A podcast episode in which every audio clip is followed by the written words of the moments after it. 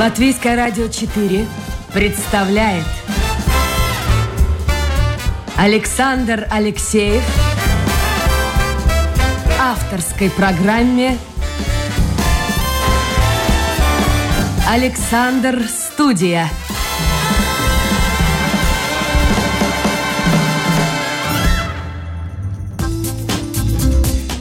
Доброе утро, дорогие друзья! Вы слушаете Латвийское радио четыре, и в эфире программа «Александр Студия». Правда, Александр Алексеев сегодня ее не проводит, ее провожу я, Дмитрий Шандро. И сегодня у нас с вами будет очень интересный и многогранный собеседник. Зовут его Александр Мирвис. Это директор Курземского телевидения и по совместительству БАРД. Александр, доброе утро! Здравствуйте! Прежде чем мы затронем вообще темы вашего, скажем так, призвание. Давайте начнем с образования. Кто вы по образованию? По образованию я преподаватель, вот квалификация, которая записана в моем дипломе, преподаватель истории, права и социально, э, социально-политических дисциплин. Вот, так что, в общем, далеко достаточно и от телевидения, и от музыки с поэзией. Вот, почему я и хотел-то с этого начать. А что предшествовало вообще сфере масс-медиа? Как-то ведь вы пришли к этому? Ой, забавно пришел я к этому. Мне, когда меня, значит, выгоняли из института, э, значит, э, как, как, э, ну, разумеется, тогда уже не полагалось по политическим мотивам, но, в общем, э, за длинный язык, э, все еще это был девяносто первый год на дворе, э, значит, я подпортил э, себе, значит, репутацию и отношения с руководством факультета, э, как такой... Э, Достаточно, достаточно общественно активный там человек, пытаясь, создавал э, землячество прибалтийских студентов, ходил с красно-бело-красным флажком, в общем, вел себя всячески безобразно. И настолько уже надоел, значит, руководство факультета, что при первом удобном случае они мне, значит, пришили э, грубейшее правило проживания в общежитии. Забавно, я средь бела дня э, значит, помог скрыть комнату девушке, которая... потом стала моей женой, значит, когда ее соседки просто не оставили ключа, мы опаздывали. Через неделю пришел декан, сказал, напишите на него докладную, надоело нам уже. А вот, значит, но поскольку это все оказалось довольно шумным мероприятием, в том смысле, что за меня пытались вступать студенты, преподаватели и так далее, и так далее, и так далее, дело дошло до прессы. Ну вот, стали с прессой общаться, и как-то, в общем...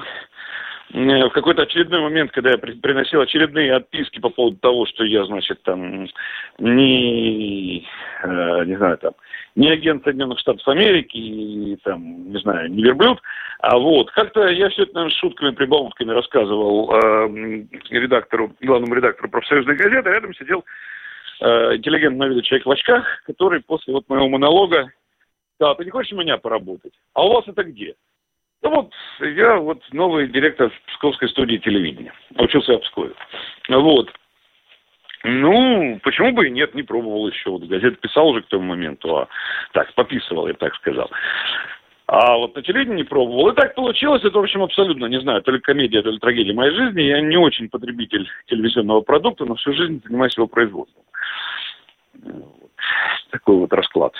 Ну хорошо, а как появилась идея, что нужно создавать нечто местное, если мы говорим для людей, которые не очень раз, разбираются с тем, что такое земгалы, курземы и так далее, то вот в Вентспилсе, в частности. В Вентспилсе.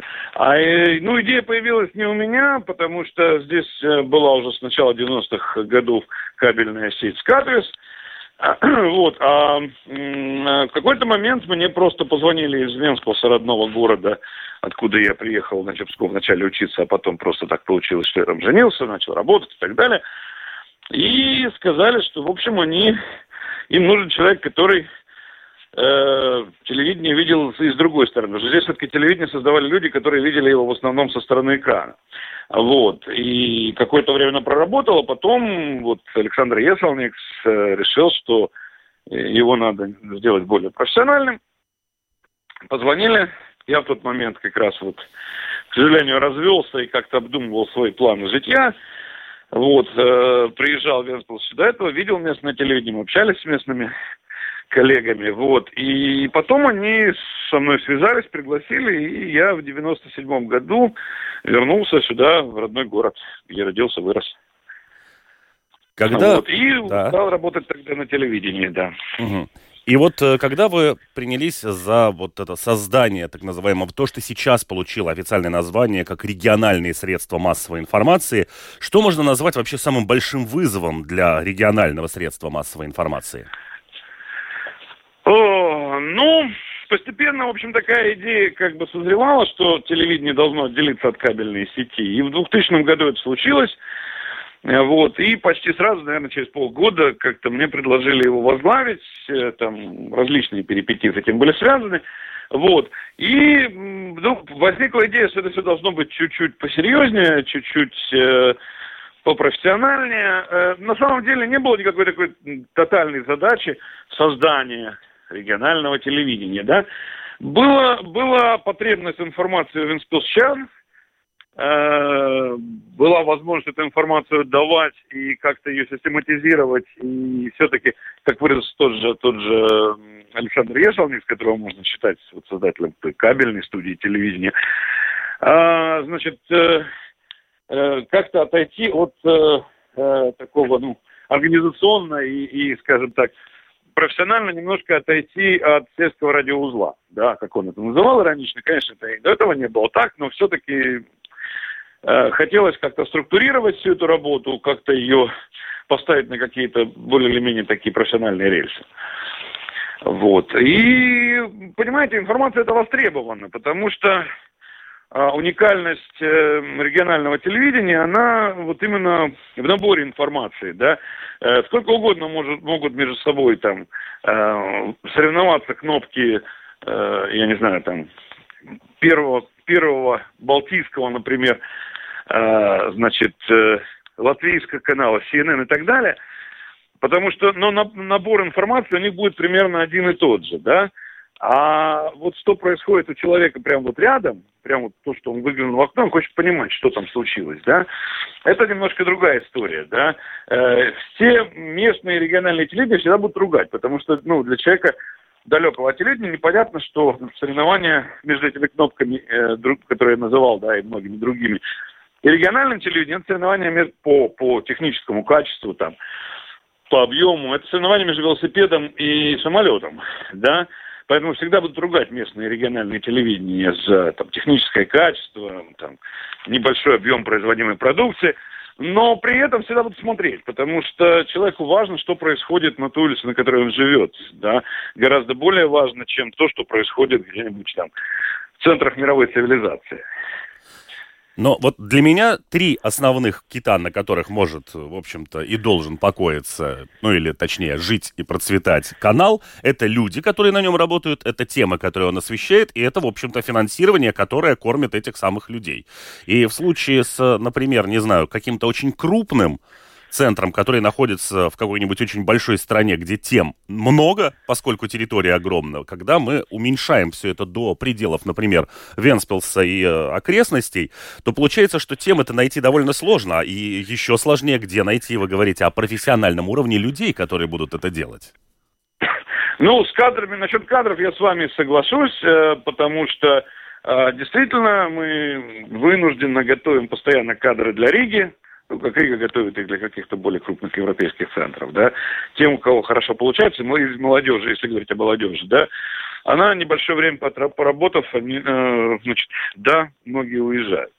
Уезжают в Ригу или дальше, да, и это, с этой проблемой мы сталкиваемся, да, что, что в общем, э, проблема такая есть, да, и, и, и люди, людей удержать трудно, да, потому что, конечно, и зарплаты у нас не, не рижские, да, там, как в Риге, не брюссельские.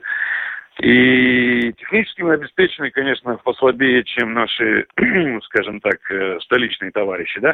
Что же касается тем, понимаете, вот то, о чем я говорил, это очень э, важный момент. Э, если э, о том, что случилось там в Нью-Йорке или в Берлине, э, или там даже в той же Риге, там, э, мне нужно, в общем, знать только очень важные глобальные события, либо очень интересные, да, то о том, что случилось вот прямо в моем городе, и меня касается непосредственно, прямо вот завтра может коснуться, мне нужно знать довольно подробно, в общем, и не очень какие-то глобальные события, да, вот, поэтому с темами проблем нет, скорее с, скорее с возможностью все охватить Да, при небольшом там количестве людей и технической там оснащенности, ну, скромной, скажем так. Ну хорошо, а что касается, допустим, финансирования и, например, той же самой пресловутой рекламы, за счет которой очень многие каналы выживают. Мне, как продавцу чего бы то ни было, гораздо выгоднее пойти и отдать рекламу на какой-то центральный канал, которую увидят все, а не где-то в конкретном взятом месте. Ну, в принципе, сетевые сейчас так и делают. С другой стороны, что это, ну, как бы кусочек от этого отщипывать все равно там получается, потому что дальше этот распространитель, ну, то есть все, все делают сейчас работу через рекламное агентство, да, время там конца девяностых, начала двухтысячных, когда э, э, ну, рекламодатель работал непосредственно с региональными телевидениями, так вот напрямую, конечно, прошло. И, прям скажем, время, э, значит, более или менее хорошо живущего мелкого бизнеса прошло. Потому что мелкий бизнес тоже мог себе позволить быть рекламодателем какое-то время, да. Сейчас с этим тяжеловато, приходится работать там на проектах, сотрудничать с государственными какими-то организациями, которые заинтересованы в подаче информации, да. С муниципалитетом очень много, да, опять же. Тот же муниципалитет, в принципе, заинтересован, спасибо, это хороший... Хорошие контакты, они являются нашими рекламодателями, потому что есть информация, довольно большой поток информации, которую нужно донести конкретно до венспилсчан. Переплачивать за то, чтобы донести ее там через Ригу, да, они тоже не хотят, и молодцы, это деньги это, это налогоплательщика. Мы вот в этом смысле откровенно демпингуем. Вот. Ну да, любой региональный телевидение скажет вам, что вопрос выживания это, это актуальный вопрос, это вопрос именно выживания, а не, не, не процветания, да. Тем более, что надо сказать, что э, особые, так сказать, скидки, э, всякие административные э, и дорогостоящие нагрузки со стороны государства для региональных телевидений особо нет, хотя мне кажется, это неправильно, да. Э, И вообще, скажем так, не очень правильно, что телевидение все еще осталось самой зарегулированной э, частью СМИ, хотя э, основная реклама, основные бюджеты давно уже переместились в интернет, да, но э, чиновники и политики по-прежнему, так сказать, еще, скажем, руководствуясь ситуацией там начала двухтысячных, да, все еще стараются тщательнее всего регулировать электронные СМИ, именно вот телевидение и радио. Если мы коснемся темы сотрудничества с самоуправлением, у нас Вентспилс, в общем-то, в новостях гремит периодически и довольно громко, заглушая зачастую и столичные какие-то вещи. При таком сотрудничестве нет ли какой-то политической цензуры? Ведь в городе могут происходить и не очень приятные вещи. Происходят и вот отражаются в новостях. Вопрос в том, что если посмотреть на центральные СМИ, ну, мы, кстати, сотрудничали с центральными СМИ, там, делаем сюжеты периодически для эр тэ вэ, иногда для, для, для эл тэ вэ. А, просто, если смотреть на Вентспилс вот нормально, не из столицы и не с определенного угла зрения, да, то в Вентспилсе, конечно, происходит вот всякое. Но вентспилсчанина в первую очередь интересует, значит, вы знаете, у меня такая формула для регионального телевидения, мне кажется, она универсальная. А, значит, что хотят знать горожане в первую очередь? Они хотят знать, когда, там, не знаю, условно говоря, отключат горячую воду. Они хотят примерно представлять себе события, на которые они не попадают, ну, например, в какого, какого цвета галстук был на мэре, да, ну, элемент, элемент, э, то, что в больших, на больших телевидениях советская хроника. И они хотят э, сказать, сидя у телевизора, смотри, пятый в третьем ряду, это мой сосед. И это их реально интересует гораздо больше, то есть это то, чем их можно удержать, гораздо больше, чем... вот эти вот политические скандалы, которые, ну, частично там происходят, частично выдумываются для того, чтобы, э, ну, получить аудиторию, да. У нас, в общем, мы э, в этом смысле, у нас э, СМИ э, не... Вот, это, кстати, касается многих региональных телевидений, но Венсп, на Вентспилсе это, наверное, особо заметно, учитывая там скандальное, скандальное вот это вот облако вокруг. Э, мы не пытаемся... оценивать. Мы даем информацию. Да, мы работаем в новостном формате. И э, я вас уверяю, что в Вентспилсе происходит гораздо больше э, обычных, бытовых, но напрямую касающихся каждого горожанина вещей, чем это можно подумать, если э, смотреть общегосударственные СМИ. Вентспилсчане, то, что там происходит, вентспилсчане тоже увидите. Конечно, у нас тоже отразится. Но мы должны думать о том, в чем мы уникальны для вентспилсчанина. Мы, повторяю, на велосипеде соревноваться с самолетом или даже с э, хорошим качественным автомобилем не можем.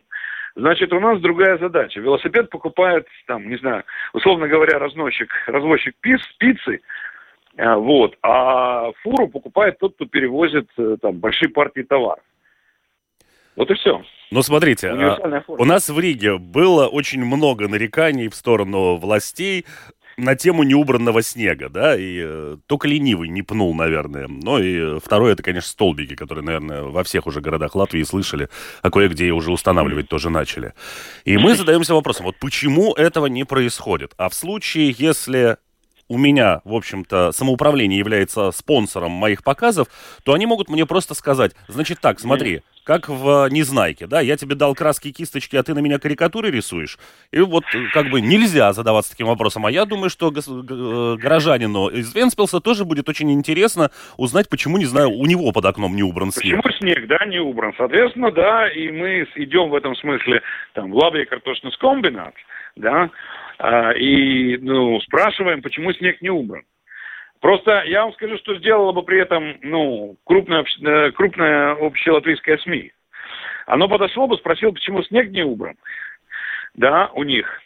Но дальше стало бы выяснять не, не, не, не вот почему снег не убран, а что об этом сказал депутат из оппозиции, депутату из позиции, значит, что тот ответил, и, и почему у них у обоих пиджаки синего цвета. Да? Вот это все, за этим все теряется, да, то есть мы пришли и спросили, почему не убран снег, и показали, что они ответили по этому поводу. Дальше горожанин решает, его устраивает или он не верит, или он там, ну, то есть ситуация такова, да, я просто, ну, поскольку сам немножко тоже крутился в этой политической штуке, да, я прекрасно понимаю, как тему уводят от темы. Да, и на самом деле, ну, во-первых, самоуправление не является спонсором, да, они просто являются прямым рекламодателем периодически, да, но у них тоже, у нас-то особого выбора нет, у нас одно самоуправление, и у них особого выбора нет, у нас один, одно телевидение в городе, поэтому друг друга за горло никто не берет, ну, просто это невыгодно. Понятно. Ситуация в маленьком провинциальном городе, она сильно отличается, действительно сильно отличается от, этой, от вот этой вот рижской э, всей красоты нечеловеческой, да, ну, то есть пытаются и у нас так делать э, определенно. Я вот в свое время, когда был депутатом городской думы, да, ко мне там подходили определенные политики там и говорили, ну, местные депутаты, а вот давай подпишем вот бумагу о том, что забор надо исправить. Я говорю, да с удовольствием, да, я вот тоже об этом думал. Беру бумагу, читаю.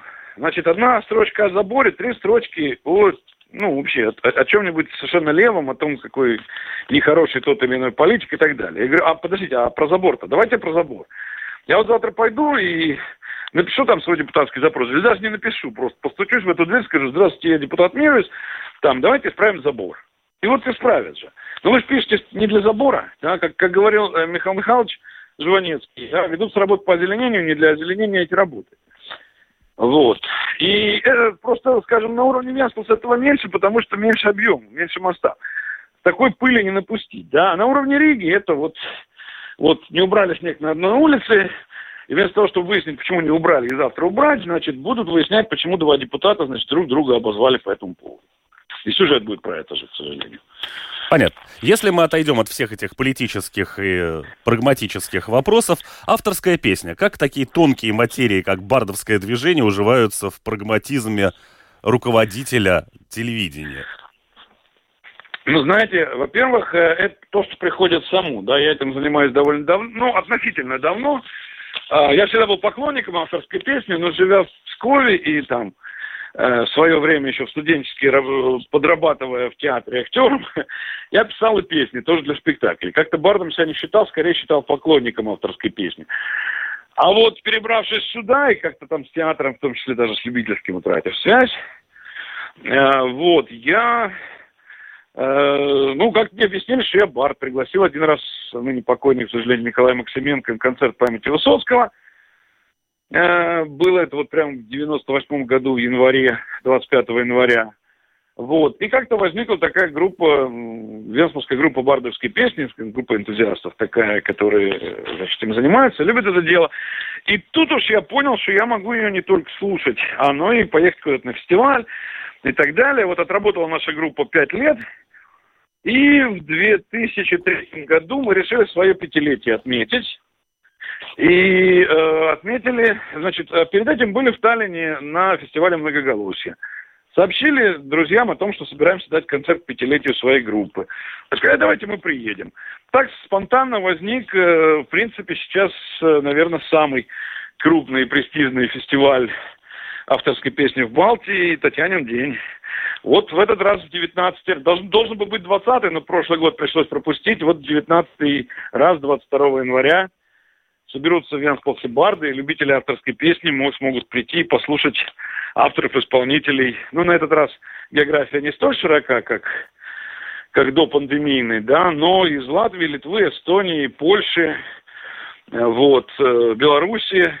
Ну и в этот раз э, россияне, ну, Россия и США будут представлены заочно. А вообще у нас за время существования фестиваля были авторы-исполнители из Казахстана, из Израиля, из Армении. Ну, понятно, Украина, Белоруссия, Россия, Польша, Германия. В общем, ну, скажем так, фестиваль, фестиваль этот знают, любят. И вот, надеюсь, и в этот раз публика нас посетит двадцать второго января. А бардовская песня в США — это кантри? А, нет, ну, у нас многие из нас, из тех, кто участвует, это... Так, так называемые бывшие наши, да, в том смысле, что мы, конечно, базируемся, этот фестиваль в основном, в основном, но не только, э, посвящен э, русскоязычной авторской песне. Хотя у нас постоянно участвуют, конечно, и латвийские так называемые дзесменеки, и литовский, и украинский, и белорусский, и немецкий язык звучал, и идиш. В общем, в общем, но этого всегда мы стараемся, чтобы это было так, этого было немного для разнообразия, для интереса, для общения. Вот в этом году будут звучать литовский, польский и латышский языки.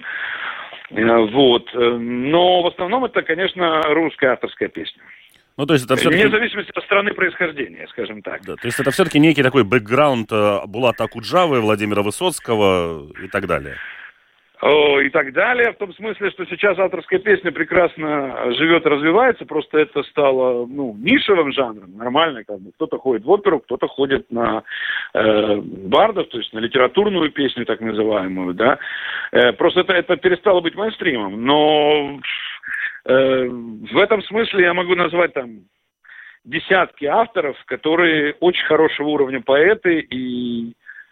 подача интересная и уже почти классики. То есть э, ссылаться на э, истоки, это, конечно, хорошо, да, но, но в принципе это жанр живой и развивающийся. Нет, я сейчас о том, что это вот эта понятная всем форма выражения музыкально-поэтическая.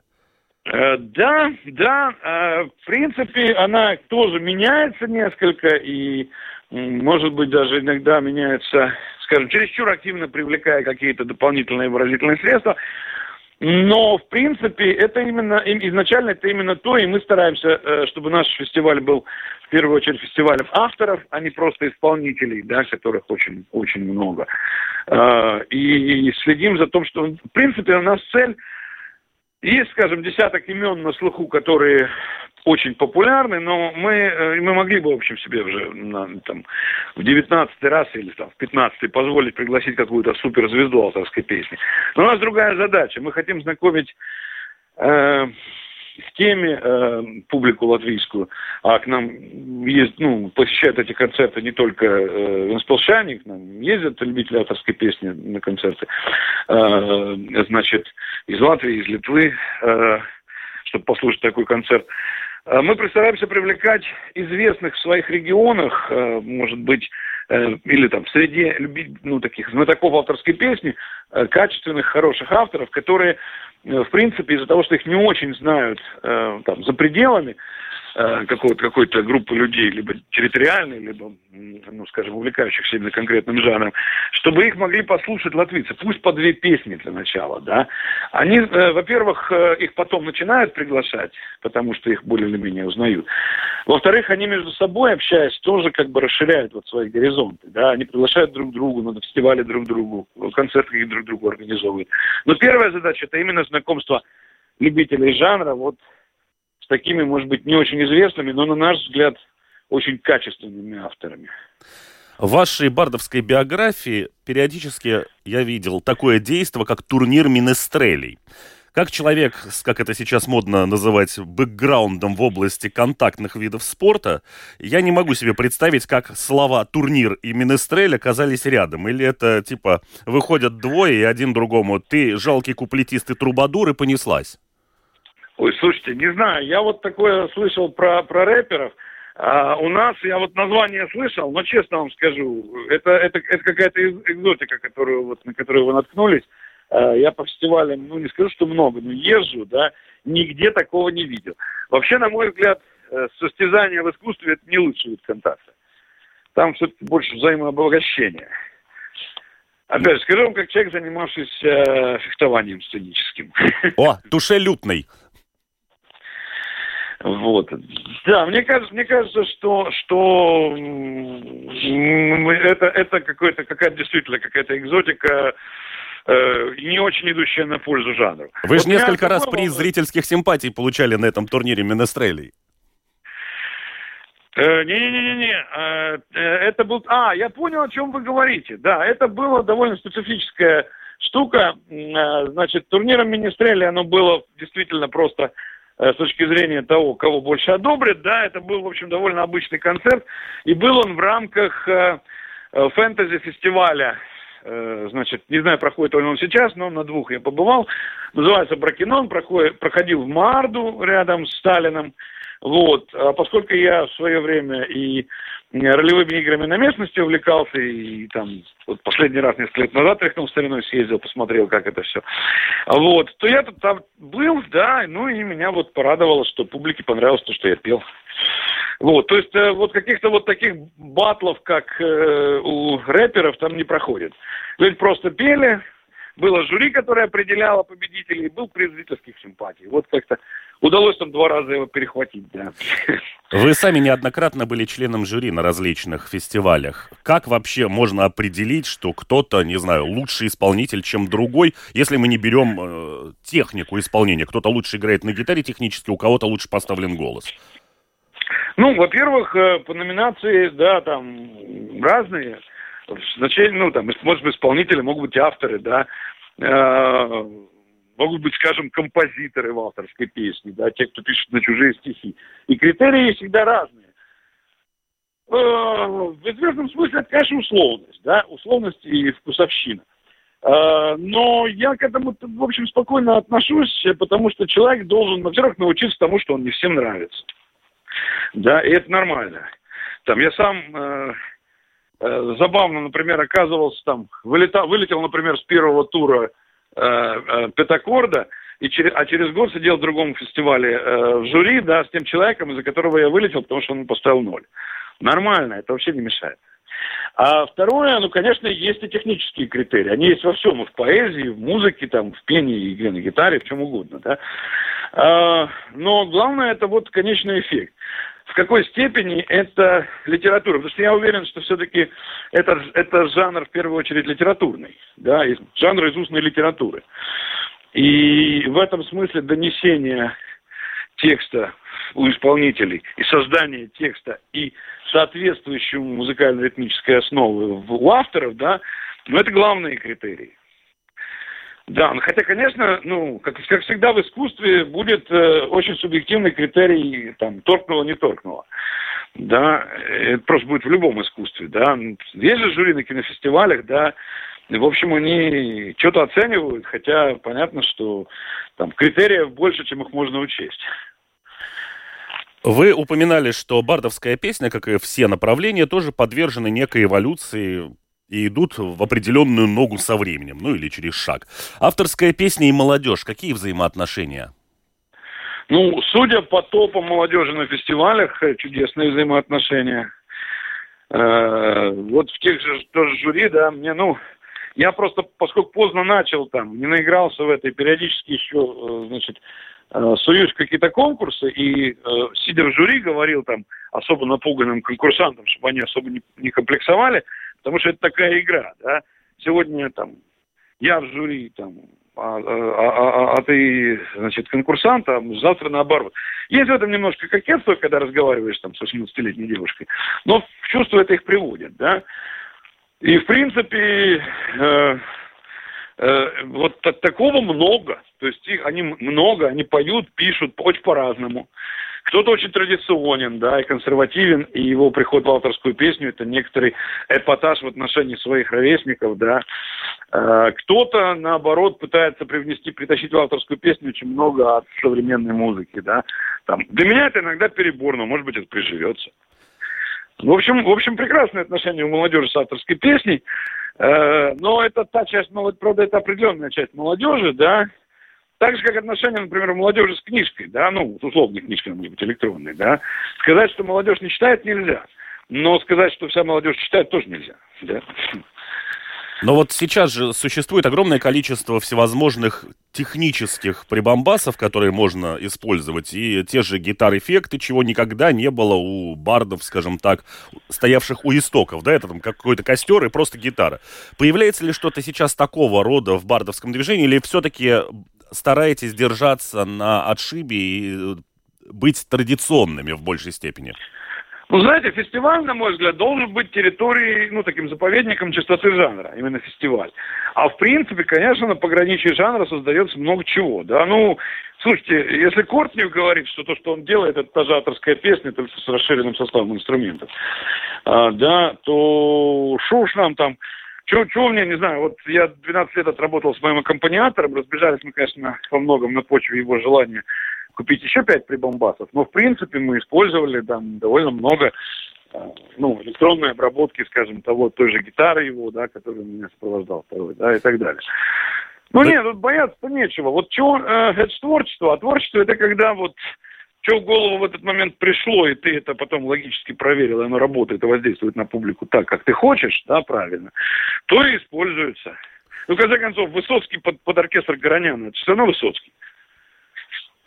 Но вы упомянули Кортнева, а Кортнев, например, сделал просто в классике жанра, это был этот дуэт «Двое против ветра», над костром пролетает снежинка, музыкальная Слушайте, композиция. Ну, самые, самые, самые злобные пародии всегда свои делают. Вы посмотрите, что барды друг про дружку пишут. Вот, это нормально. Вот что любишь, то и критикуешь. Вот мне абсолютно все равно, что происходит в жанре рэпа, например, да, и там как-то, как-то. А, значит... То, что в жанре авторской песни нехорошо или кажется чуждым и так далее. Все это обсмеивается, конечно, своими. Все нормально с этим. Наши слушатели интересуются, бывали ли вы на Грушинском фестивале, и говорят, что совсем уж не тот фестиваль.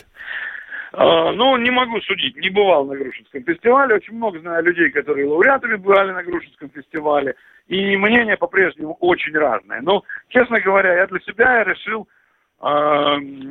окончательно, что я туда в ближайшие годы и не поеду, после того, как в восемнадцатом году значит, была специальная сцена, посвященная столетию комсомола, и ни одной сцены, посвященной Галичу. Как-то там все загосударствилось и забронзовело. Что-то, что-то мне туда не тянет. Вот. Но я вообще люблю небольшие по фестивалю, где реально и организаторы, и жюри имеют возможность, небольшие, но известные, как правило, да, хотя и неизвестные бывают очень хорошие, где организаторы и жюри могут действительно там мастерских посвятить каждому участнику реальное время и реальное внимание. Это важно, особенно вот для той самой молодежи, о которой вы говорили. Если я там после творческой мастерской или после, после прослушивания все-таки имею возможность там пятнадцать минут поговорить с подошедшим ко мне, а на больших фестивалях такой возможности нет, подошедшим ко мне, э, значит, молодым автором, да, ну, значит, фестиваль, и, и если ему это надо, он подошел, ему это действительно надо, значит, такие фестивали я люблю больше, чем фестивали с большими площадками и официальными и звездами и так далее. Еще один вопрос тоже от слушателей. О чем сейчас поют барды? Ну, как всегда, о жизни, о любви, о смерти, о, о дружбе. Вы знаете, ничего нового в этом смысле не придумали примерно со времен Гомера. Поэтому, в общем, и барды в этом смысле, как они это делают, это другой вопрос, да. А, там, что в данном случае литературная основа – это основное выразительное средство, музыка вспомогательная, что не значит, что музыка простая, да. Ну, это как, не знаю, там... Э- Театральный художник – это художник, который не хуже другого, просто он занимается вспомогательными э, выразительными средствами. Также и здесь. Музыка здесь вспомогательная, но важное выразительное средство. Да? Но, в принципе, формы, меняются формы от жанра к жанру выражения, а люди всегда э, э, творят об одном и том же, о своей жизни. Ну и, наверное, последний уже вопрос, он тоже от слушателей. Правда, мы переносимся, наверное, в первую часть нашей беседы. Требуются ли вам угу. кадры на телевидении? Как попасть? Что требуется? Ну, всегда требуют, особенно видеооператоры, просто вот со страшной силой. Э-э- находите наши контакты на нашей домашней страничке. И связывайтесь, там есть мой телефон, непосредственно со мной можно связаться. Мы всегда рады потенциальным сотрудникам, которые, которые горят. Даже если он что-то пока не умеет, но видно, что он готов впахивать, чтобы научиться, мы таким сотрудникам всегда очень рады. И в качестве операторов, и в качестве, в качестве журналистов. В настоящий момент, вот прямо вот настоящий, прямых вакансий нет, но мы, как правило, и поддерживаем отношения с теми, кто им заявился, да, и когда они возникают, а они возникают, в общем, относительно часто, к сожалению, да, мы связываемся, и... но сразу могу сказать, что удаленно работать невозможно. Вот чаще всего журналисты предлагают свои услуги опытные, да, в Риге сокращается, я так понимаю, число рабочих мест в СМИ, и люди жаждут жить в Риге, а работать на нашем телевидении. Вот это точно невозможно. Ясно. К сожалению, наше время подошло к концу. Напомню, что сегодня мы общались с Александром Мирвисом, это директор Курземского телевидения, а также БАРД. В общем, человек разносторонне развитый. Александр, огромное спасибо вам за беседу. Спасибо вам. И еще раз напомню для любителей авторской песни, что в Вентспилсе двадцать второго января, то есть в ближайшую субботу в шестнадцать часов, будет международный слет бардов «Татьянин день». Приглашаем почтенную публику. Провел программу «Александр Студия» сегодня я, Дмитрий Шандро, Людмила Вавинская, продюсер программы. В общем, спасибо всем за внимание, спасибо за ваши вопросы и до новых встреч.